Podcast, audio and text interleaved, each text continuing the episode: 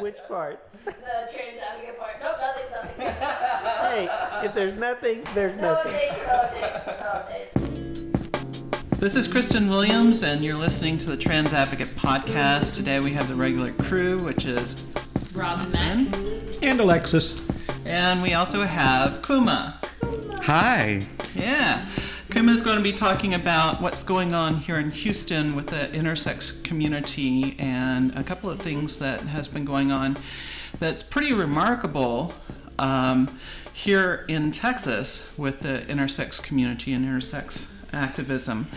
But before we get to that, we wanted to talk about some just general housekeeping stuff, things that are coming up. I know that we have HTGA every Monday? Every Monday night. That's right. 7:30, yeah? Yes, and then they go out to Empire Cafe for Empire. We're looking for sponsorship. Come on, Empire.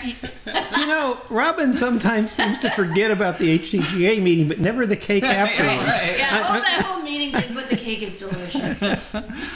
Okay, and we have the Unity Banquet coming up? We do. 25th anniversary. It's a big deal. Have some really cool doing this for speakers. 25 years. We haven't, fortunately. Well, maybe we have if we put everyone together thinking about this. But yeah, it's on the 4th of November. It's a Saturday. We still have some tickets available, but not a whole lot. In fact, we have less than I thought we had available once I went and put everything together to make sure we knew who all were coming and all that type stuff. So if you want a ticket, unitybanquet.com, best place to go. Okay. Yeah, sooner than later. Right. Because I think that tends to sell out every single year that I know of. Yeah. Mm-hmm. It's like pretty awesome to have like several hundred people in one room to talk about, you know, all kinds of trans expressions, and you've got Texas politicians in the room. You know, it's pretty. It's a very interesting thing. I remember whenever Kate Bornstein came down, she was like, "Going to teach us about, you know, how to be trans." And like, we might know a thing or two about that. And how to be inclusive. I love how, like, in the middle of it, she started reading the banner project. Like, right. Oh, wait, those people were in the room. But she had a really good time. Yeah, her talk was awesome. And she started working with the crowd. She was like, well, back in... Wait a minute. Kristen, what year was this in? That was great. Okay, so that's November the 4th? Mm-hmm. Okay. And one thing with the Unity Banquet is that... we pretty much let some of the people who've been around for a long time speak if they want to. We have several people that have asked to speak. We have no clue what they're going to say or talk about. And we also know there's no way to control them, so it's usually interesting. Right. And then we have Day of Remembrance coming up. Day of Remembrance is going to be on a Saturday at U of H campus, November 18th. So it's just right around the corner at... Okay. If you want to help set up, it's at 6. The actual programming will start at 7. Okay.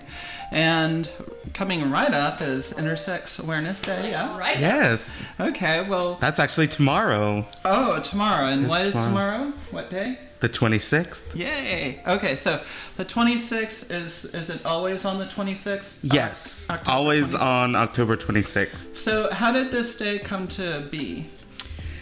So, several years ago in, goodness, I believe it was 1996, which may or may not be accurate, but around that time, I'm trying. No fact-checking.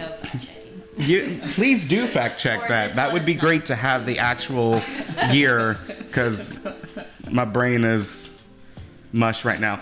Anyway... yes, so in the 90s, we'll say mid-90s, there was a protest in Boston at a annual pediatrics conference. Mm. So there was a group that called themselves Hermaphrodites with Attitude. That's right. And they organized a protest of this event because there were many surgeons that were doing non-consensual...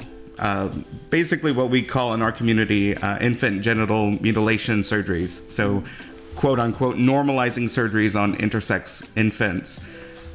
So they did a protest, and they were supported by another group called the Transsexual Menace. Right. So that is very, very unique to our history and to the history of both the intersex and the trans groups in our history of really working together. And this was our springboard moment. This, at least in the U.S., was that moment where our community, the intersex community, was no longer afraid to stand up and speak out and to be visible. So that was on October 26th, and many of our intersex elders were actually participants in that. Right. And so tomorrow, I understand there's going to be a type of a ceremony going on down at City Hall. Is that correct? Well, the ceremony is actually on the 25th. Okay. And that is the illumination of Houston City Hall. I see. Will that be this evening? Yeah, well, yes, that is this evening. Is this 25th? As in later tonight. Oh, my God. So I understand that's kind of historic. It is. So this is our third illumination. Our very first one was in 2015. And as far as we know, we were the first city to ever have a government building illuminated in honor of Intersex Awareness Day. So I've actually found out that this year in Australia, there's a bridge that is being illuminated for Intersex Awareness Day. Wow. So I feel like we started a trend. Houston, wait a minute, Houston, Texas. That's right. Did that? Right. And I want to say that's not the only thing that you guys have been doing. I understand that in this last legislative session, you were actually able to put together a bill and have it submitted to the Texas legislature. Yes. Is that correct? Yes. So SB 1342 was a bill that would prevent medically unnecessary, like, normalization, again, normalization in quotes, surgeries on intersex minors in state care. And we were aided by InterACT and some other intersex organizations and groups with lots of input. The bill was sponsored by Sylvia Garcia.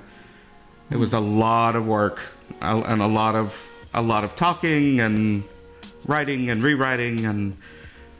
Yeah, but I would say that has to be the first intersex bill that's ever been considered in Texas. Yes. That's pretty amazing, and I think that it's pretty amazing that you guys were able to do that. So from what we understand, there was one bill a year or two before ours directly related to the MC case that was put together by surprisingly like a very pretty conservative Republican politician in another state. And it didn't really get very far, but he was not intersex. It was based solely on this story that he had heard. So we did our bill, and about a week after our bill was filed, there was another bill in Nevada that had a segment relating to intersex folks that was also created by intersex people. So that bill was a little bit different because it was a section of a much larger bill in regards to things that doctors should and shouldn't do, and their bill actually would have had like repercussions, punishments for doctors that would do non-consensual genital surgeries. But their bill died in session, I think, and well, so did ours. So, but it's still first. Well, we got farther than we ever expected. And I'm just a bill that died in session. Yeah. How far did the bill get? I don't know. I'm seeing a really blank look. It got into committee, assigned by a committee, and heard in a committee. Wow, that's pretty amazing. You know, and the Texas Senate is not friendly to the LGBTQI, etc.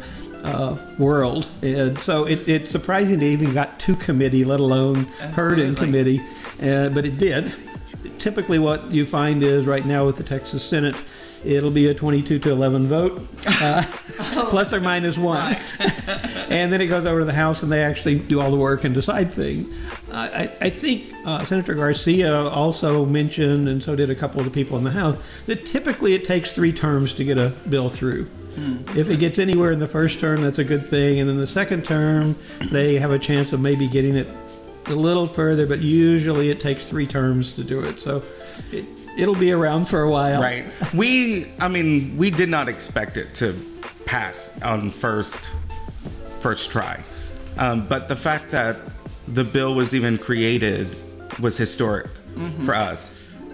So hopefully in the future, with some more work, we will see something either as the bill was originally written or maybe in a different format, but we will see something happen. So your intention is to have it resubmitted? Absolutely. Okay. Well, and I wonder, for people that don't know a lot about the process, how many hours would you say you already put into this? Like, as a society, you guys do a lot. Every day. So I'm the co-founder of the Houston Intersex Society, and the other co-founder rents a room from me. So every day we talk about this stuff. Every day. Like, and after coffee. Like, while we are cleaning and washing dishes. While you're caking. Yeah. Like, flipping through channels. Like, it's always in discussion. The discussion never ceases. And working up to the legislative session and getting the bill submitted, how much time did that take, or how long? I don't even know how to answer that. Something that I never kept track of. I think the first hope of getting it submitted was probably in December or January at the Legislative Forum, when it got a good hearing from Senator Garcia, shall we say, and several other people on the panel. And then it was submitted probably 4 months after that, I think, maybe 5. And that was what the political caucus did, right? The forum was what the political caucus did. It was a legislative forum that we did. So, it takes some time and effort, and then it'll take more time and effort, and then you have to go testify. What is your experience with the intersex community here in Houston? Yeah, I would, now we actually have an intersex group. Now we actually have intersex political action. That's not always been the case. Whenever my first trans meeting was run by a straight drag queen, an intersex person who also identified as a trans woman, and a transsexual. So, like, my first experience of afterwards, it's like, what? That my first experience of Houston's community was just diverse. Right. And it's always been that way. So, but my experience of the intersex community has always been wrapped up in the trans community. And like I said, we now have an intersex group, intersex specific policy. How did that come to be? Goodness. So at least for the formation of the intersex group, It started by me and the other co-founder reconnecting. We had been going. We knew each other as teenagers, and we had gone to the same youth group. Oh, really? For every Friday night for years, we sat next to each other sometimes. Didn't know the other was intersex. Wow. And at that time, we both felt like we were the only intersex person on the face of the earth. Like, we were both convinced that we would never meet another person like us, like ourselves. And I'm an artist, and I do a lot of performance. I had done a performance related to being intersex, and one of his friends had shared it, and he saw it, and he contacted me and messaged me, and I was like, oh, I'm at the TG Center. And he was like, stay there, I'm coming over. So we reconnected, and like that day, we were like, we're going to start a group because nobody else should feel that way. Right. Wow. People need to know that there are other people there.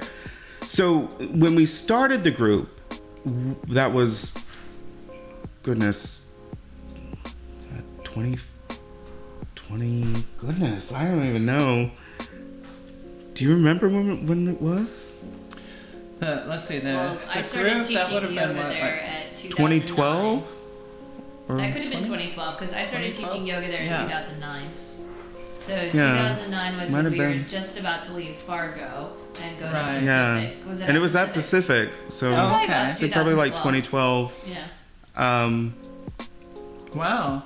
Goodness. It's been a minute. Well, so when we started the group, our intention was to be like a social and support group and have a meeting every week. And we quickly found out that the needs of our community was not necessarily that it was something different. And my experience was that I would have a lot of people contact me and then like tell me their whole life story and then say, but I don't want to be a part of a group. I just want to live my life. I just want to be this or that or do whatever. So we focused more on education and outreach, doing a lot of panels, speaking at universities, magazine interviews, things like that, but still also creating social events that are community events. So movie screenings and because I am an artist, like I do a lot of arts oriented work. So having arts and performance education through that. You have something coming up that is combining the two, right? Or you have a film about intersex? Yes, so I also work with Gender Real Houston, which is a trans and gender diverse film festival. And we have an event on Sunday the 29th, which is a screening of the movie Both by Lissette Barcellos. And that film is one of the few intersex-themed films made by an intersex person that I could find. That is not a documentary. It's actually a narrative. So. And then can you say the time and if there's a cost for people who are interested? Sure. So the screening is October 29th. That is a Sunday at 2 p.m. at 14 Pews. That is 800 Aurora Street. And it is pay what you can. Gotcha. Nice. So all of you rich people out there, bring money. Lots and lots of money. Lots of money. Yeah. And haven't you and Mo had intersex awareness days that people have attended? I mean, I remember at Frenetic there has been a timeline where you present films by InterACT, and I mean you kind of make a day of it, right? Yes. So in the past we've done like one day where we have programming. This year we've been trying to do an entire week full of programming, so more spread out. So Monday, there was a little blurb on queer voices. And yesterday, we did a small live-streamed event from Microspace Houston that was music and spoken word. And then we also, we took questions from anybody that wanted to ask us a question anonymously. We used the app Sarahah? I don't know. Or Sarahah? I'm not sure how you pronounce it. I'm old, so I don't know. It's... Yeah. It was an app that was like trending a while back. How'd that go? It went really well. We got a lot of really good questions. We didn't get any like trolling questions. They all seemed really sincere. My favorite question though was someone asked, they basically said, I'm a cis man, like a white cis man, and I'm attracted to non-normative, non-binary bodies. Does this make me a fetishist? And I was really not expecting so in-depth questions. So it was really, there were some questions that brought up some really interesting conversation. There was another question about like reparations and how we felt about that. So I was kind of expecting like, what's the difference between trans and intersex? And, and we ended up getting some that caught us really off guard. There were a lot of really, really good questions. Which, by the way, is what I seem to be asked in just about every talk I give. What is intersex? So what is intersex? Intersex is when someone is born with anatomy or chromosomes. Usually it's internal or external genitalia and gonads that are somewhere in between what is considered standard for male or female. So the old word for that was hermaphrodite, but we typically don't use that word because it's really misleading and it insinuates that someone has both sets of fully functioning reproductive organs, which doesn't really happen in people. As far as medical diagnoses, there are over 30 different recognized diagnoses of intersex, but there's also several folks that don't get diagnoses that know that they are intersex. Typically they say that the estimates are about 1 in 1,000 to 1 in 2,000, which is about the same number of people that have red hair or green eyes, about the same number of twins. So that number also is specific to people who are born intersex that have notable anatomy, notable intersex traits at birth. And so sometimes people don't find out that they're intersex until they don't start puberty or until they have fertility issues. So the number is really just kind of an estimate. We don't really know what that number is, but it's basically being born with a body that is not typical of medically understood male or female. So I've heard a different term other than intersex and the older term hermaphrodite, and that is disorders of sexual development. Yes. All right, so how do you feel about this disordered label? So personally, I don't like it. I don't feel like I'm disordered. I feel like I have a natural variation. There are other people that prefer the label DSD because they consider themselves, usually the folks that embrace the DSD label have a binary gender identity, and so they feel like they are a woman or a man that has a disorder that makes their body different. So they prefer to view their experience from this medicalized way. And I've heard some people try to kind of bridge that gap by using the term differences of sexual development. Is that a term that's generally used or accepted? So that term is sometimes used by folks. It's difficult though, because I mean it's called DSD. And so then it's up to personal interpretation of whether you're going to allow that first D to be disordered or difference. Gotcha. But when I hear it, it's disordered. Yeah. And it's very strange because, so like with WPath, it was like, you know, when they focused on trans issues, it was like, we're moving away from gender identity disorder. We're not disordered. Mm-hmm. But they still advocated for like DSD language, which is very confusing to me. And I don't view my body as disordered. It is different, but I can't hear DSD and not hear disordered because it is medicalized language, and that medicalized anything really is going to view me as an other, whether that's disordered or whether that's different. Instead of saying, I have a natural variation or I have intersex traits, it's different or disordered. And so can you talk, and I've not really seen this actually in real life, like especially in our community, but there seems to be some tension between the intersex community and the trans community. At least I've seen online. I've seen that talked you know, and that's generally around, I've, you know, seen people go, oh, I'm intersex, but I'm not really trans, I'm intersex. So, you know, that kind of narrative.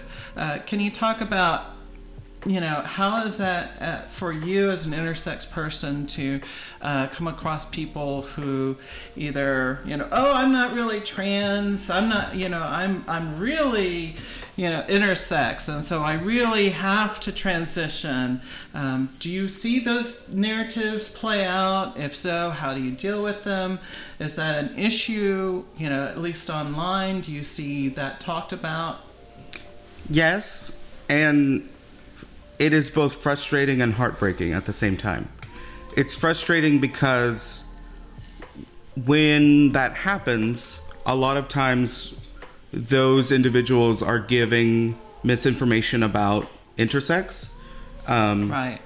It is heartbreaking because intersex is then, number one, trivialized. Mm-hmm. Like the abuses that we face, medical abuses and all this other stuff is trivialized or erased because there's this assumption that intersex is super easy. Right. But it's also heartbreaking because when people do that, they're trying to justify being trans. Mm-hmm. And they're telling themselves that there's something wrong with being trans. Right. And there's not. Like, if you're trans, you're trans. If you're intersex, mm-hmm. you're intersex. Sometimes people are both. Like, I identify as both. But it's really heartbreaking because it's this internalized transphobia that mm-hmm. is becoming outward. And it's damaging to the intersex community because it confuses other people when we're trying to tell our stories. And we have these other stories that are not similar to our experiences, or they come along with misinformation, especially when those folks try to act as educators about intersex issues and intersex experiences. But then it also creates some tension because there are folks in the intersex community who are either trans ignorant or transphobic. Like, that sometimes happens too. Mm-hmm. And so there can be this really difficult kind of space where we have folks that are claiming that all trans people are intersex. The idea of, like, brain intersex. Oh, right. Or when trans folks will try to use intersex as a justification of their being trans. Mm.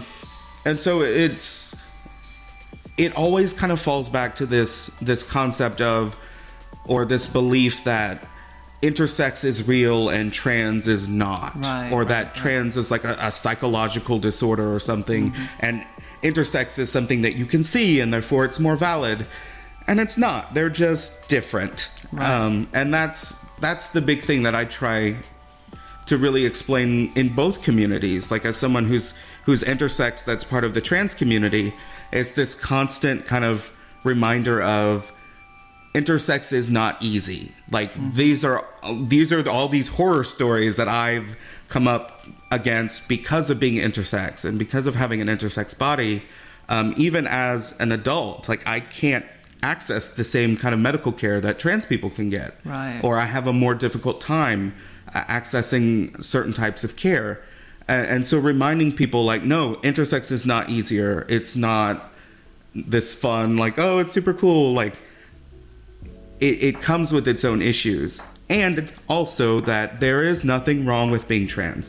Intersex is not more valid than trans is. They're both valid. They're just different experiences. Gotcha. And I wanted to just kind of... So some of this stuff, I see the discourse, it's different in actual real life and then online. Online, I see some I would call them sex essentialist activists, people who believe that either God or capital N nature created man and woman, and that everything else is aberrant in some way. Now, that could be because they have a theological position or an ideological position, but for some reason, out of this ideology, they believe that there are these two things and anything else is aberrant. So if you're trans, you're aberrant, you're non-natural. Let's see, Janice Raymond made that claim in her book, Transsexual Empire, that we're non-natural, that we're synthetic products, those kinds of things. And some of the toxic narrative that I see directed at intersex people from those sex essentialists is that intersex people, they're really one or the other, and there is no in between. How do you deal with those kinds of assertions? Oh, goodness. For me, that's a lot harder because I don't identify as one or the other. There are some intersex people who do have a binary gender orientation or gender identity. There's also a lot of us that are non-binary or gender fluid or bigender or whatever. So I try to avoid spaces where people are being assholes. I didn't say it. You said it. But and you know, one of the big problems is that when you really get down to it, anything binary is unnatural. It simply does not occur naturally in nature. You can't find any situation where there is something that occurs only as a binary with no little edge versions of it or nuances or anything else. So, you know, by definition, the naturalists with the capital N are unnatural. And this is really reminding me. I'm so grateful to hear your story now in 2017 because, you know, in 2010 when we were writing the gender book and we were putting our very first illustration out on the internet as to what we're going to do, we presented the transgender umbrella. Oh, the umbrella. And, yeah. Claimed by half the people in the world and denied by the others. Yes, exactly, right?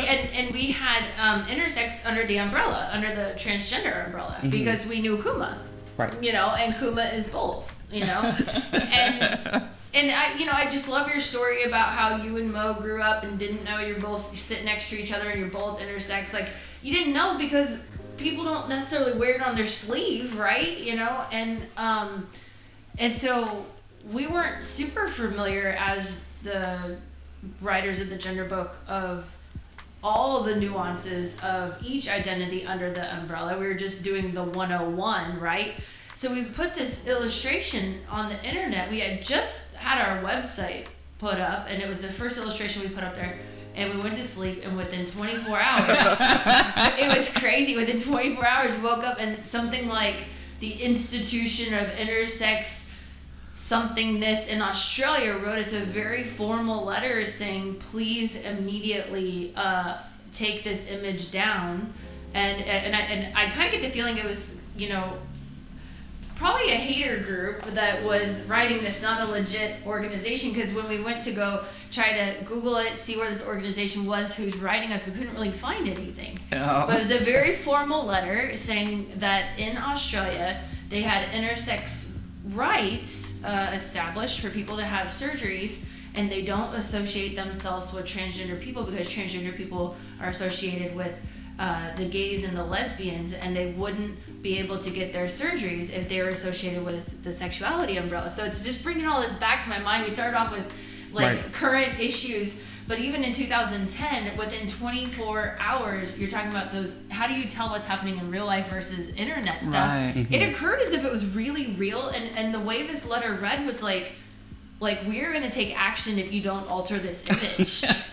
And so here we were, just, you know, a gaggle of people that were willing to put out a 101 book, and we weren't going to get too heady about it. We were like, okay, well, since this is an institution and they're very serious, like, we didn't even take time to do much research, but we decided that, okay, well, we actually do know someone who identifies as transgender and who is also intersex. So what we're going to do is give them their rightfully deserved own page. Right.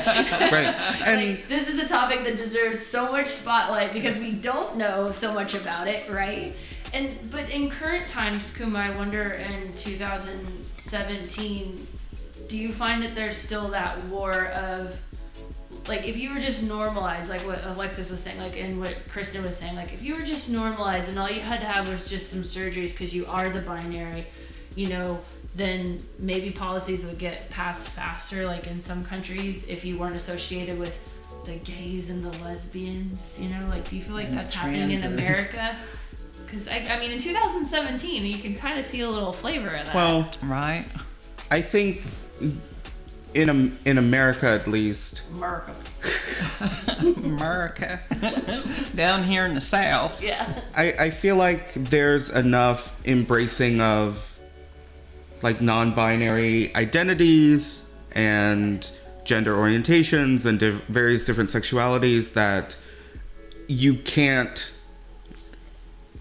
really expect or request the folks within the intersex community who have like non-binary identities or identify as, you know, LGB or, you know, whatever, or identify as trans to hide that for the benefit of everybody else. There was an article that was put out very recently about two intersex individuals in Russia and how a lot of the intersex groups there do try to separate from like LGBT for safety because it is such a safety issue. Rounded up and put in prison and killed. So, but that is such a radically different experience than like the American experience. Right. But I, you know, looking back too, like I think having the 2-page spread in the gender book really was for the best. I mean, sure. There are definitely intersex folks that identify as trans, and there are definitely intersex folks that don't identify as trans. Mm-hmm. So to have it under the trans umbrella is difficult, and it's kind of the same thing of like when we include the I in LGBTQI+. Mm-hmm. You know, some people do and some people don't. So it's one of those things that there are some people within the intersex community that intentionally will write that out with like a lowercase I to kind of start that discussion, because it, like, our community is so diverse and varied just within the intersex community, and I've met the most like very, very binary, conservative, straight intersex people. There are people that are similar to me, that are very like out there and queer, super queer, and you know, all of these really other things. Its own spectrum. Its own spectrum. Yeah. But isn't that the same for everyone? I mean, I know trans people who are like, oh, don't call me, I'm not trans, I'm not, you know, I'm a transsexual, and I don't associate me with those nasty people over there. I'm normal, you know, that kind of. Even like cis people have a spectrum. Like there's the geek, the jerk. You know, the awesomeness, you know, back to the assholes. There are assholes in every community. Like, it's the movement has an asshole. It's the manly man bit. Yes, you know? Yes, the manly man, the femme man, yes. Yeah, it occurs to me that this is going to get more complicated.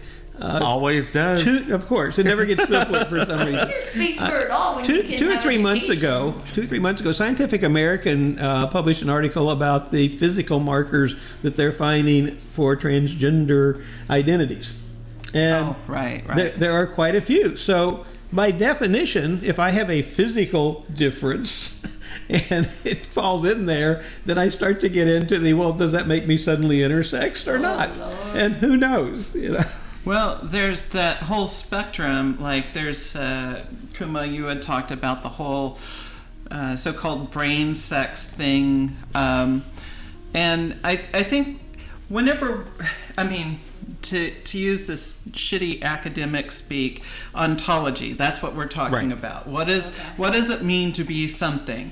What does it mean to be trans? What does it mean to be intersex? What does it mean to be man and woman? You know, what goes into that, you know, succinctly, you know, and not in between, but it contains only this.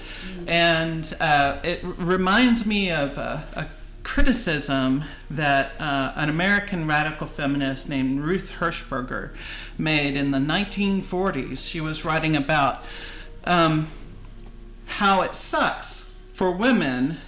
Part of the oppression that women face is we grew up with these idealized bodies. Mm-hmm. You know, you see them in textbooks and stuff. There's the manly man with the broad shoulders, and they're, you know, 12 foot tall, and then there's the womanly woman, super wide hips and huge breasts, and, you know, all this other stuff. Even and Playboys like Photoshop. Yes, exactly. Yeah. Well, exactly.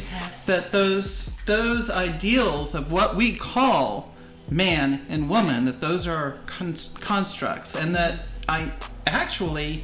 Most people do not fall into those binaries. You know, there are women with wide shoulders, their, you know, there's all of these physical traits that do not perfectly match up. And that's something, well, yeah, and that's something that women deal with on a daily basis, right, going through makeup and hair and, I guess, corsets at the time. Absolutely. And all of that stuff to try to make their physical body match this fake idea. And they're bringing a lot of that back, like the waist trimmers and things like that. You know, people, they're advertised as working out with them, but people wear them all day long. Well, yeah, and I think the thing is that if it seems that society starts to become accustomed to one of these styles, which is what it really is, we change the style. I mean, we change what's perfect. I mean, you know, there was a period of time when extremely narrow hips and no breasts for women were the absolute perfect look. And of course, hair's coming back, and the people who essentially had the look a few years before that were really in trouble because it was wide hips and big breasts. Right. And so then about the time that everyone got so skinny that they were about to die, we changed it again. Right. What did they call that? Heroin chic? No. Yes. Oh, right. Sheesh, and then, you know, and it's not quite as radical for men, but it really is. If you start looking at some of the things, it's like a different look. In the 20s, 30s, and 40s, I mean, a really large, fat stomach was really in style because that showed you had money to... Let's bring it back. You know? No! For the intersex community, whenever we get to talking, naturally... talking about differences of sexual development, you know, intersex bodies will generally lead somewhere to talking about these idealized notions of what male and female is, because you're talking about bodies and what these bodies mean and what are they categorized at. How does the intersex community, how does your group work with facilitating those conversations in a way that isn't disrespectful? If there's, you know, someone busting into an intersex space talking about, you know, well, you know, I'm really intersex and you must accept me because, you know, whatever. I mean, how does that work? A lot of times I think the discomfort of our conversations about the experiences that we have as intersex people usually kind of slowly pushes those individuals out. Let's jump. Which is, I mean, the figure here, girl. And it is a very real thing, right? Like, so with intersex, it all kind of boils down to genitals, gonads, chromosomes, and the otherness, like the treatment that we receive because of those traits. Right. And it kind of goes back to reminding folks, like, it's not this, like, super happy, oh, we're better than you because we're this. It's not. It's, we have received horrific treatment because of this. Some of us are trying to transition to a binary gender. Some of us are non-binary. You know, for some folks, that's where they come into trans spaces. And so when we do have those conversations of, this was my experience of being sedated and strapped to a board when I was 7 and have doctors, you know, probe my genitals and take photos of me, suddenly it's not as validating to make those claims anymore. And we've seen people come into these groups and then just never come back because they don't have that shared experience. And it suddenly becomes very real that, like, this is not easier than being trans. It's not more valid or anything like that. It's just different. And it is really unfortunate too. Like, we're trying very, very hard to prevent those experiences from happening in other intersex young people. Right. And provide the support that we need for other intersex folks that have experienced that trauma to get through that. For the intersex community as a whole, like, our goal is to have a future where those conversations aren't being had by our our intersex youth as they grow up. And we are seeing where there are more intersex young people who are intact, where their bodies are not surgically altered, and their parents are advocating for them and making sure that they're treated with respect. But they still are involved enough to know that it still happens to other people. So they still have those discussions with us as well. And I just wonder, if you're saying there's the same amount of intersex people as there are redheads and people with green eyes, but at the same time, what has you be under that category, if you will, is so vastly different, from gonads to chromosomes. If you were able to find people that labeled themselves intersex that were having an experience of that, I could just imagine that even in a support group, everyone could rightfully have their really own unique expression of that. Like, how do you guys find commonality? How do you find that support? Because being strapped to a board may be very different than somebody who has just different secondary sex chromosomes later on during the years, right? Right. For me, I think that experience, so there's a AISDSD conference that happens. There's a conference that happens every year. The next one will be in Chicago. And that is an incredibly diverse group of intersex folks of all different experiences that kind of come together. And so we do see, with different workshops and stuff like that, those different experiences. But it's, I don't know. It's hard to explain. No. I recalled this. Yeah. This. You were telling me that you were giving this talk as an intersex person who's trans, and some drunken person burst into the room to correct you on. Oh God. Yeah, that happens sometimes. My favorite is I had a trans community person tell me that I could not call myself a hermaphrodite. Oh, okay. So, but it's like a reclaimed term, right? So, yes, I can call myself this. Please don't call someone else that. Right. And so, for people who are listening and they're finally finding community or want more resources, how can they get in touch with you? Well, they can find us on Facebook. At the Houston Intersex Society. And then we have a page on our tfahouston.com. You guys are listed as a group, the Intersex Society support group, if people wanted to donate towards your group. Yes. Do you have your own individual website, or just that's the contact point? That is the best contact point. I think there is a WordPress site out there somewhere that has not been updated in a long time. No worries, not to call you out. You've been busy. But if you've been listening to the to this podcast, you will understand that we have been incredibly busy writing bills and doing film festivals. So one more time with the conference. In case they wanted to go to that conference. That is the AISDSD conference. It's a yearly conference. There's also the AISDSD support group, which is a national support group, and there's various different organizations. What about the OII? That is Organization Intersex International. There are ones for representing different countries. So there's a North American one. There's an Australian one. Mm-hmm. There's also InterACT, which is specific to intersex youth and young adults.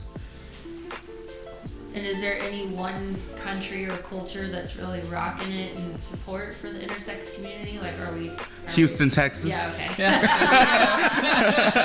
You heard it here. I had to ask. Once again, one of those Houston isn't like Texas things. That's right. What does Rachel Maddow say? It's Houston. It's Houston.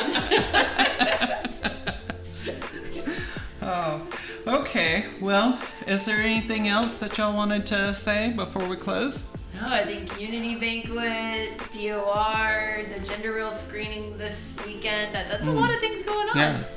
I would encourage folks to check out intersexday.org to learn more. There's an about section where you can learn more of the story about the protest in Boston that happened from folks that were actually there. Mm-hmm. There's also various different articles written by different intersex people from all over. That's so great. There's photos of what people are doing in different areas as well. And will there be anyone down at City Hall this evening? There will. I will be there, and so will Mo. We'll be live streaming, so if you can't get down there, if you check out the Houston Intersex Society Facebook page, we'll be streaming our faces with City Hall lit up yellow and purple behind us, where we just like smile and look awkwardly into the camera. Tune in, yeah. So you can rewatch. I don't know how long we can stand there and just smile. At least 3 hours. Come on. I mean, till the arm goes numb and you faint. Well, you know, I say that, but like the thing that we did yesterday, we were like, oh, we'll do this for like 30 minutes. I think our live stream ended up being like 3 hours long. It got pretty fast yesterday, so this might be quick. Yeah. Wow. Beautiful. All right. Well, thank you, Kuma, for joining us today. Thank you for coming out, and we'll catch you next time. Is there anything you want to say about Trans Advocate updates? No. Okay, no. The Trans Advocate still is around. We'll just edit that out. And I think we're going to, try to keep the podcast going on a weekly basis. Cool. Not exactly sure what we're going to talk about, but we never are. That's right. All right. Tune in next time.